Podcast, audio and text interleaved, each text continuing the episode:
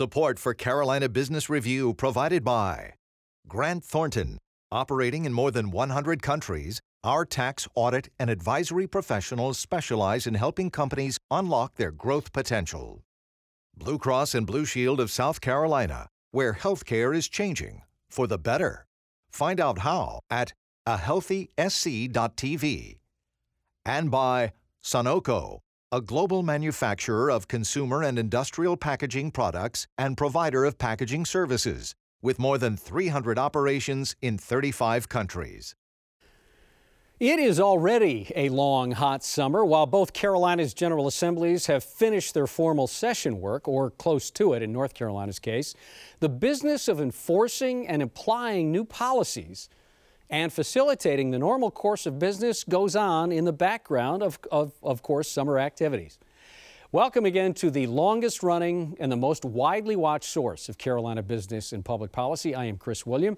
And among the hottest, no pun intended, issues facing our region, transportation stands alone. Privately, even educators will consent it needs near-term action. On this edition, one of the Palmetto, one of Palmetto State Governor Nikki Haley's cabinet bosses, South Carolina DOT Secretary Christy Hall.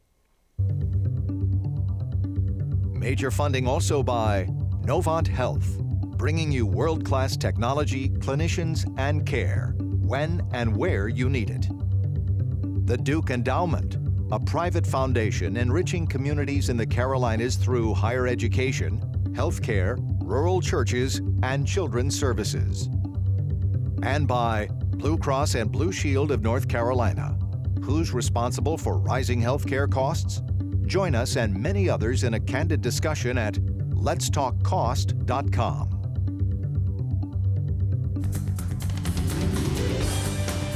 On this edition of Carolina Business Review, an executive profile featuring Christy Hall, South Carolina's Transportation Secretary.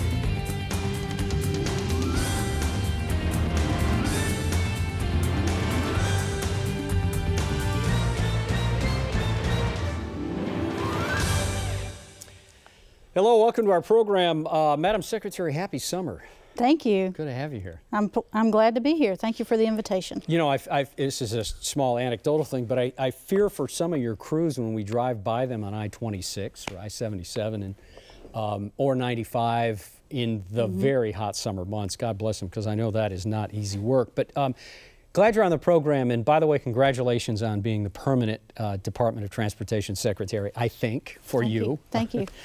uh, Madam Secretary, let's, let's talk about priorities. We all know that funding for uh, DOTs and transportation and infrastructure in both Carolinas, uh, in your words, is a crisis level. Um, sure. Uh, first of all, priorities. What are your what are, what are your sh short-term and long-term priorities? But what are your top two or three priorities? And even before that, do you feel like it's a crisis? Oh, it, it certainly is a crisis. Uh, in South Carolina, we're basically stagnant when it comes to resourcing and revenues for roads and bridges. The General Assembly did uh, approve some additional funding for South Carolina roads this past session, but it's only going to tackle 15% of the needs that we've demonstrated uh, for our roads and bridges and our congestion on the interstate. So we're certainly at a crisis point. We don't believe that uh, we're going to be able to turn around the decay of the system, uh, with the exception of bridges. Uh, with this new funding, we are going to target some uh, structurally deficient bridges across the state and make a significant impact there. But one third of our interstate needs over the next 10 years are still unfunded, and over 70% of our traffic is still going to be driving on poor roads. Mm -hmm. So, what, what are the priorities? How do you lay out, okay, these are our top three, we have to do that with the money that we have allocated? Sure. With, with our um, infrastructure plan, we actually have just recently initiated what we call a transportation asset management plan. And it was something that was required by the Federal Highway Administration as part of the federal funding program. But we've really taken the next step with it and have decided that we're going to embrace that whole concept for all of the system, not just the system that's eligible for mm -hmm. federal funds, but the system that relies exclusively on state funds. So we can take a holistic approach at funding our highway needs and bridge needs and really kind of look at it from the standpoint of we know we have a system that's in a state of crisis. We know that we've got a system that's in a steady rate of decay of 1 to 2% per year going downhill. We can't stop it. Uh, instead of trying to make every piece of the system uh, ad- address every piece of the system, which mm-hmm. network should we target more exclusively more than others? And so we've initiated that dialogue. It was part of my message to the General Assembly this past session that we needed to focus our investment on our major north south and east west corridors in the state, whether it's our interstate system or what we call our primary routes in South Carolina. Uh, these are our roads that connect the communities, that service our businesses, that our tourists drive on, that basically is the backbone of our economy. We have got to make an effort to focus our mm-hmm. investments mm-hmm. there. So that's our top priority right now when it comes to infrastructure is that network, getting it uh, turned around if we can. We've got tremendous needs there, uh, well over a billion dollars in backlog mm-hmm. of unmet needs uh, on that system. So it's going to take a while to get out of that situation that we've dealt that we've dug for ourselves. But uh, communicating the needs and explaining the situation, whether it's in simple numbers or maps to uh, drive it home to the local level, to the policymakers, that's really my job is to communicate. Mm-hmm that need and to make sure that we're targeting those investments in the best best way possible. As you well know, members in the state house will say, you know, we understand we understand how critical this is, but we have so many other needs, education being just one. Um, and they and many uh, members of the state house will will will fall f- under cover from their constituents saying, well, we're not hearing that, we're hearing something else. I, I, d- d- how does DOT rally the troops, rally the rank and file? Is it going out to every community and, and, and, and saying, not just saying reach out to your legislator, but is there another way to communicate the crisis, as you've put it, to those that sit in the House and the Senate? Well, the grassroots efforts are there, even without the DOT uh, doing anything consciously to try to drive that. The, the, the citizens of our state mm-hmm. and the the uh, tourists, I mean, they're making it known that the condition of the roads are unacceptable in South Carolina, and that message is being heard loud and clear by our legislature. Uh, my job during this past session was to uh, go over to the General Assembly and provide them trend lines, talk through the needs, talk through the gaps in funding, talk through the priorities and how the funding would be invested. And we took a little different approach this past session, and instead of talking about a 20 year horizon or even a 30 year horizon on the needs because the numbers are just too big when you, when you look at it in, in that type of context, we stepped back and said, okay, well, what are our needs in the next 10 years? And by doing that, we were able to uh, still get at a needs number mm-hmm. or a needs gap, but presented in a way that it's a little more um, manageable, mm-hmm. where you can talk about, well, if we just invest another 100 million on uh, bridges, we can reduce structurally deficient bridges by half in the state over mm-hmm. a 10 year period. And it's things like that that um, demonstrate dollar invested with a desired outcome over 10 years that really, I believe, caught the attention of the General Assembly along with the grassroots efforts. Mm-hmm uh, driving the, the funding. So because of that, we are able to get about 216 million in recurring funding dedicated to roads and bridges in South Carolina. So you get you get a little over 200 million, for, as you said, Madam Secretary, just for that. But but you've publicly stated you really need a billion and a half. That's correct. Um, you know that's less than 20 percent of what mm-hmm. you think the annual need is. Does the does the Fed money make up for that? Is there does that open up an opportunity to put pressure, increased pressure, on legislators around raising this gas tax? I mean, wh- what is this? So where do we go now in the near term for funding? Sure. I, well, everybody at the state house, the governor included, uh, the General Assembly, DOT, we all in, in businesses within the state, we all know that the 216 million that was dedicated. Mm-hmm is just the beginning. It's, it's a great first step uh, we very much appreciate the dollars being allocated. We very much appreciate them responding uh, when I went over and, and basically um, made a plea for funding for our primary network, those major roadways, east west, north south, mm-hmm. and our bridges uh, and our interstates, um, that they responded. And, uh, but nobody at the time, nor today, knows or, or feels like that was the solution everybody acknowledges that it's just the first step, and it'll help us with about 15% of the of the overall mm-hmm. need. But we have a tremendous backlog of mm-hmm. deferred maintenance. Our interstates will remain congested. Um, we still would have uh, about half of the number of structurally deficient bridges in 10 years that we have today. Um, but the new money is a great start, but it's not the solution. So, what are the creative funding ideas? What are other regions doing? What are your What are your cohorts in other states do? Uh, it's a blended approach, and I believe South Carolina will have to move to a blended approach, uh, not rely mm-hmm. exclusively on the state gas tax as we have in the past. Uh, we're living on 1987 dollars at this point in time. So, in other words, it hasn't the state gas tax hasn't been raised in almost three decades. That, that seems like it's low hanging fruit. That's correct. Well, you know, when you factor in inflation and diversions and other things that happen in South Carolina with that gas tax revenue. Um, that I believe was originally targeted just for roads and bridges. It's, it kind of goes to other agencies now and some other things. But when you look at that 16 cents, factor in inflation, basically I'm asked to run the fourth largest state highway system in the nation on the equivalent of about a nickel. Um, and so that's that's an impossible equation, and the results are what you're seeing on the roadways with potholes mm-hmm. and congested highways.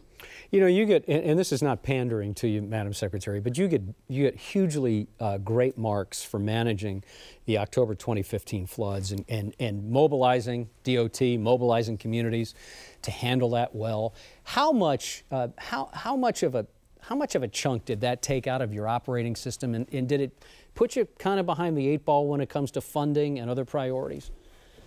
Well, it was a, a tragic situation for us in the state. There were, uh, you know, close to two dozen people statewide that lost their lives uh, during the floods. So we don't take the situation lightly at all. It, it was a significant disruption to mm-hmm. our infrastructure. Mobility was greatly impaired. Unprecedented 100 mile detour of I 95 through the region. Uh, so we were dealt quite a blow, uh, but we handled it as a one DOT team. My leadership team, we knew right away that we had to treat that, that event differently than any other. And so we mobilized our units from all over the state. So I had uh, crews from regions that were not affected by the flood. Mm-hmm. I brought them in, and basically it was an all hands on deck approach. We engaged our contractors as needed uh, to help us as well. But, you know, when the event first happened, it's really unclear what the magnitude of it of it mm-hmm. is when you're first starting, and so we never came forward with any kind of public estimates on what we thought the storm was going to be because quite frankly we were we were trying to contain cost and deliver an expedited mm-hmm. recovery but there were speculation that you know billion dollars to a billion and a half dollars in road and bridge damage I knew it wasn't near that number but I didn't want to put a number out until yeah. I was confident in what what our recovery number was going to be, but fortunately, because of the way we managed it as uh, a one DOT type team approach, uh, we were able to deliver our recovery for about 137 million. So about 10% wow. of the estimated uh, costs that others were throwing out there early on. So uh, we, we try to be good stewards and uh, of the finances and mm-hmm deliver the, the roads and bridges back open to the community as quickly as possible. Did you get any subscription or help from North Carolina or Georgia on that? Absolutely, we did. Mm-hmm. North Carolina DOT, I was on the phone with their director, um, and our chief engineers were talking back and forth. They lent us a lot of materials and supplies. Uh, we also used them to help uh, post detour messages, especially when we had the interstates mm-hmm. Detour, because it wasn't only 95, but there were points in time when you couldn't travel through Columbia um, because we had sections of the interstates closed. How, you know, this is kind of chasing something down a rabbit hole, but wouldn't it make sense to coordinate with local, uh, re, uh, adjacent state DOTs to figure out what you could do together in leverage when it comes to assets? Working a little bit more smartly and maybe you know in a certainly in a competitive situation but when it comes to transportation infrastructure uh, madam secretary isn't isn't this a, a better deal for citizens if states cooperate? Absolutely it is. And uh, you know there are some mechanisms uh, set in place for that to happen whether it's through our um, uh, interagency uh, planning coordination meetings mm-hmm or uh, our annual state uh, nationwide state DOT representative meetings that we have, um, where we have the opportunity to sit down and talk with at least for me, Georgia counterparts and North Carolina counterparts, Tennessee, Kentucky, uh, other states as well. And we just sit down and talk about issues. Um, our border crossings, in particular, are something that we focus on in South Carolina and try to work very closely with our neighboring states to deliver projects that meet both of our needs. And that's that's been something that we've struggled with, in particular on the Georgia side for several years now. But uh, we've made an effort to reach out to Georgia DOT and and uh, talk about doing things exactly as you said, work more cooperatively and uh, partner together to deliver a good project. Uh, let me ask you about politics, because you know that never comes up in South Carolina, and say that obviously tongue in cheek. Uh, so, in the session, uh, in the South Carolina session, uh, transportation bill was signed, some funding was signed, and the governor signed the bill, but she signed it with some uh, trepidation that some control is being lost while some funding is coming in. Um, I want to ask you directly about the loss of control, but I do want to ask how, how do you operate within the agency, without the agency, with some other agencies? How do you operate in the purview of politics in South Carolina without the stickiness of the partisan politics? In other words, how, how do your, your boss, Governor Haley, whether she's liked or not liked, how do you operate with the idea of convening both parties? and moving forward with a plan. How do you do that? Sure. Well, the governor's expectations are the same as the General Assembly's expectations of uh, of a state agency, and that is that that the the CEO or the the, um, the the transportation secretary is charged with managing that state agency, and that means being the best steward of the dollars.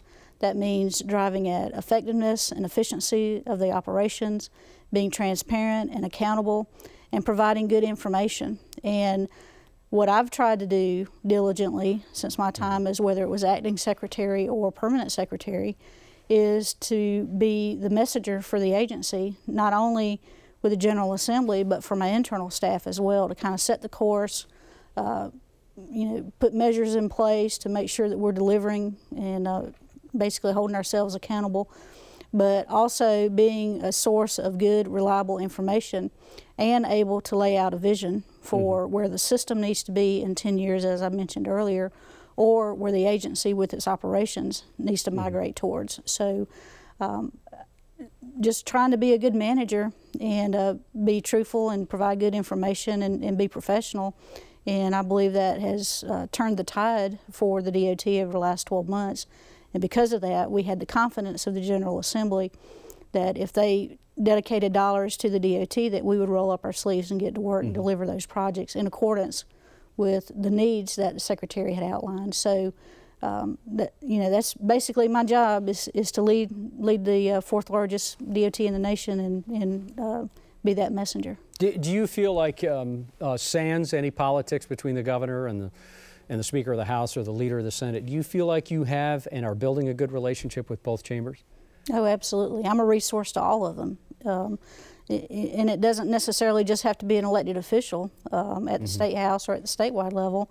I was on the phone just yesterday with some mayors down in Low Country about some issues we have um, dealing with traffic control around the port area. And so I, I view myself as um, responsive and you know, trying to do the best I can to, to help any way that I can uh, or any kind of assistance DOT can deliver. And so, you know, just getting back to the basics of returning phone calls and Yeah, meeting with sure. individuals and, and being visible makes a big difference. And so uh, I work for the people of South Carolina, and I never forget that.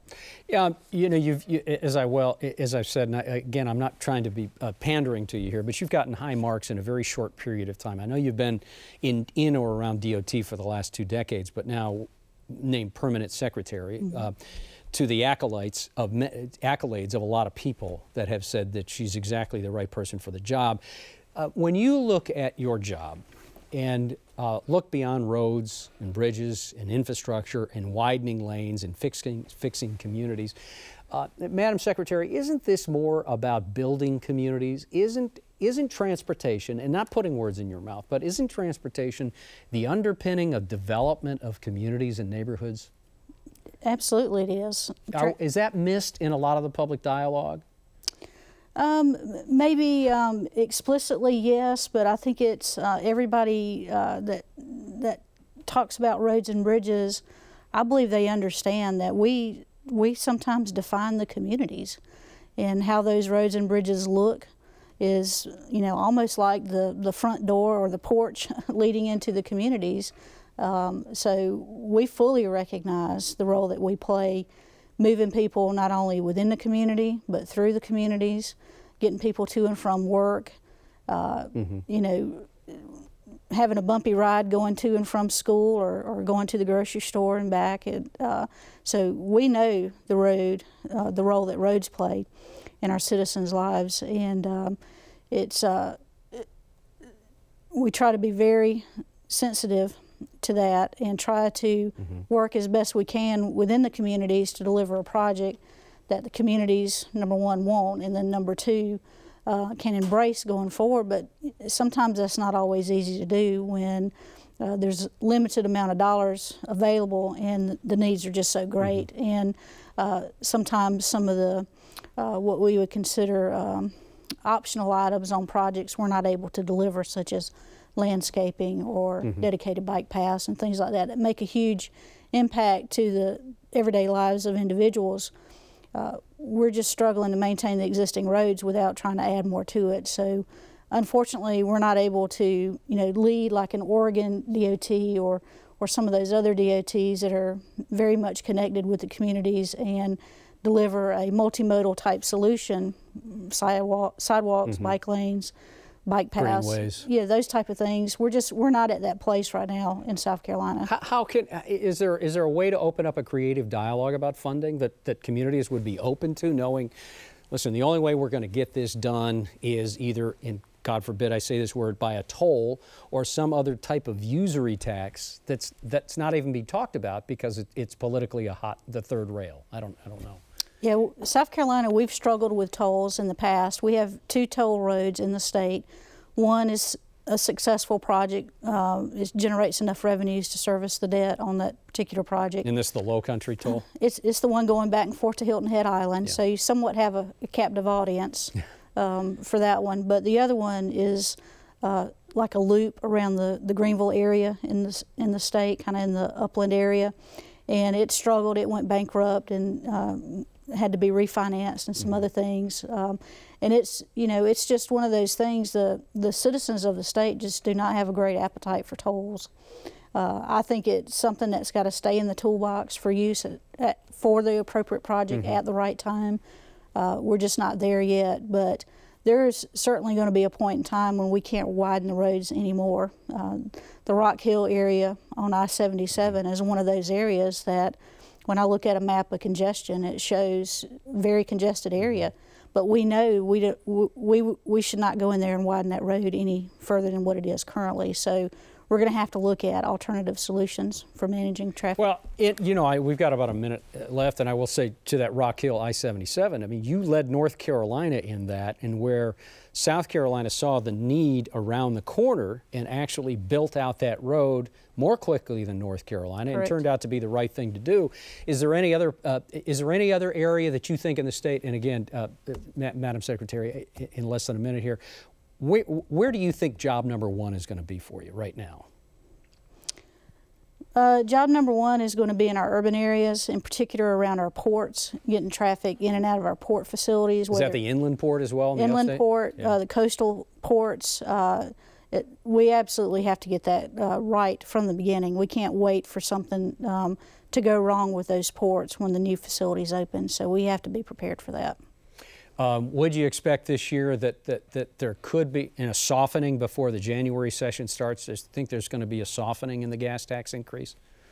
It, you know, it's hard to say. it, it, it, really is. We're, we're past a set of elections, yeah. um, but there's always an election right around the corner. So, again, my job is to explain the need and, and uh, lay out a vision and let the policymakers find a way to get us yeah. there financially. Your Honor, thanks for taking time to be on Thank the program, you. and thanks for leading that effort. Uh, not an easy one, but but we're all glad that you're in the job. So thank you, and uh, happy summer to you. Thank you. Thank you.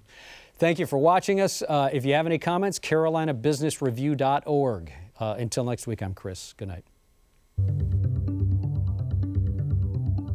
Major funding for Carolina Business Review was provided by the Duke Endowment, a private foundation enriching communities in the Carolinas through higher education, healthcare, rural churches, and children's services. Blue Cross and Blue Shield of North Carolina. Who's responsible for rising healthcare costs? Join us and many others in a candid discussion at letstalkcost.com. Grant Thornton, operating in more than 100 countries, our tax, audit, and advisory professionals specialize in helping companies unlock their growth potential. Novant Health, bringing you world class technology, clinicians, and care when and where you need it. Sonoco, a global manufacturer of consumer and industrial packaging products and provider of packaging services, with more than 300 operations in 35 countries. Blue Cross and Blue Shield of South Carolina, where healthcare is changing for the better. Find out how at ahealthysc.tv. And by viewers like you. Thank you. Promotional consideration provided by Business North Carolina Magazine. For more information, visit carolinabusinessreview.org.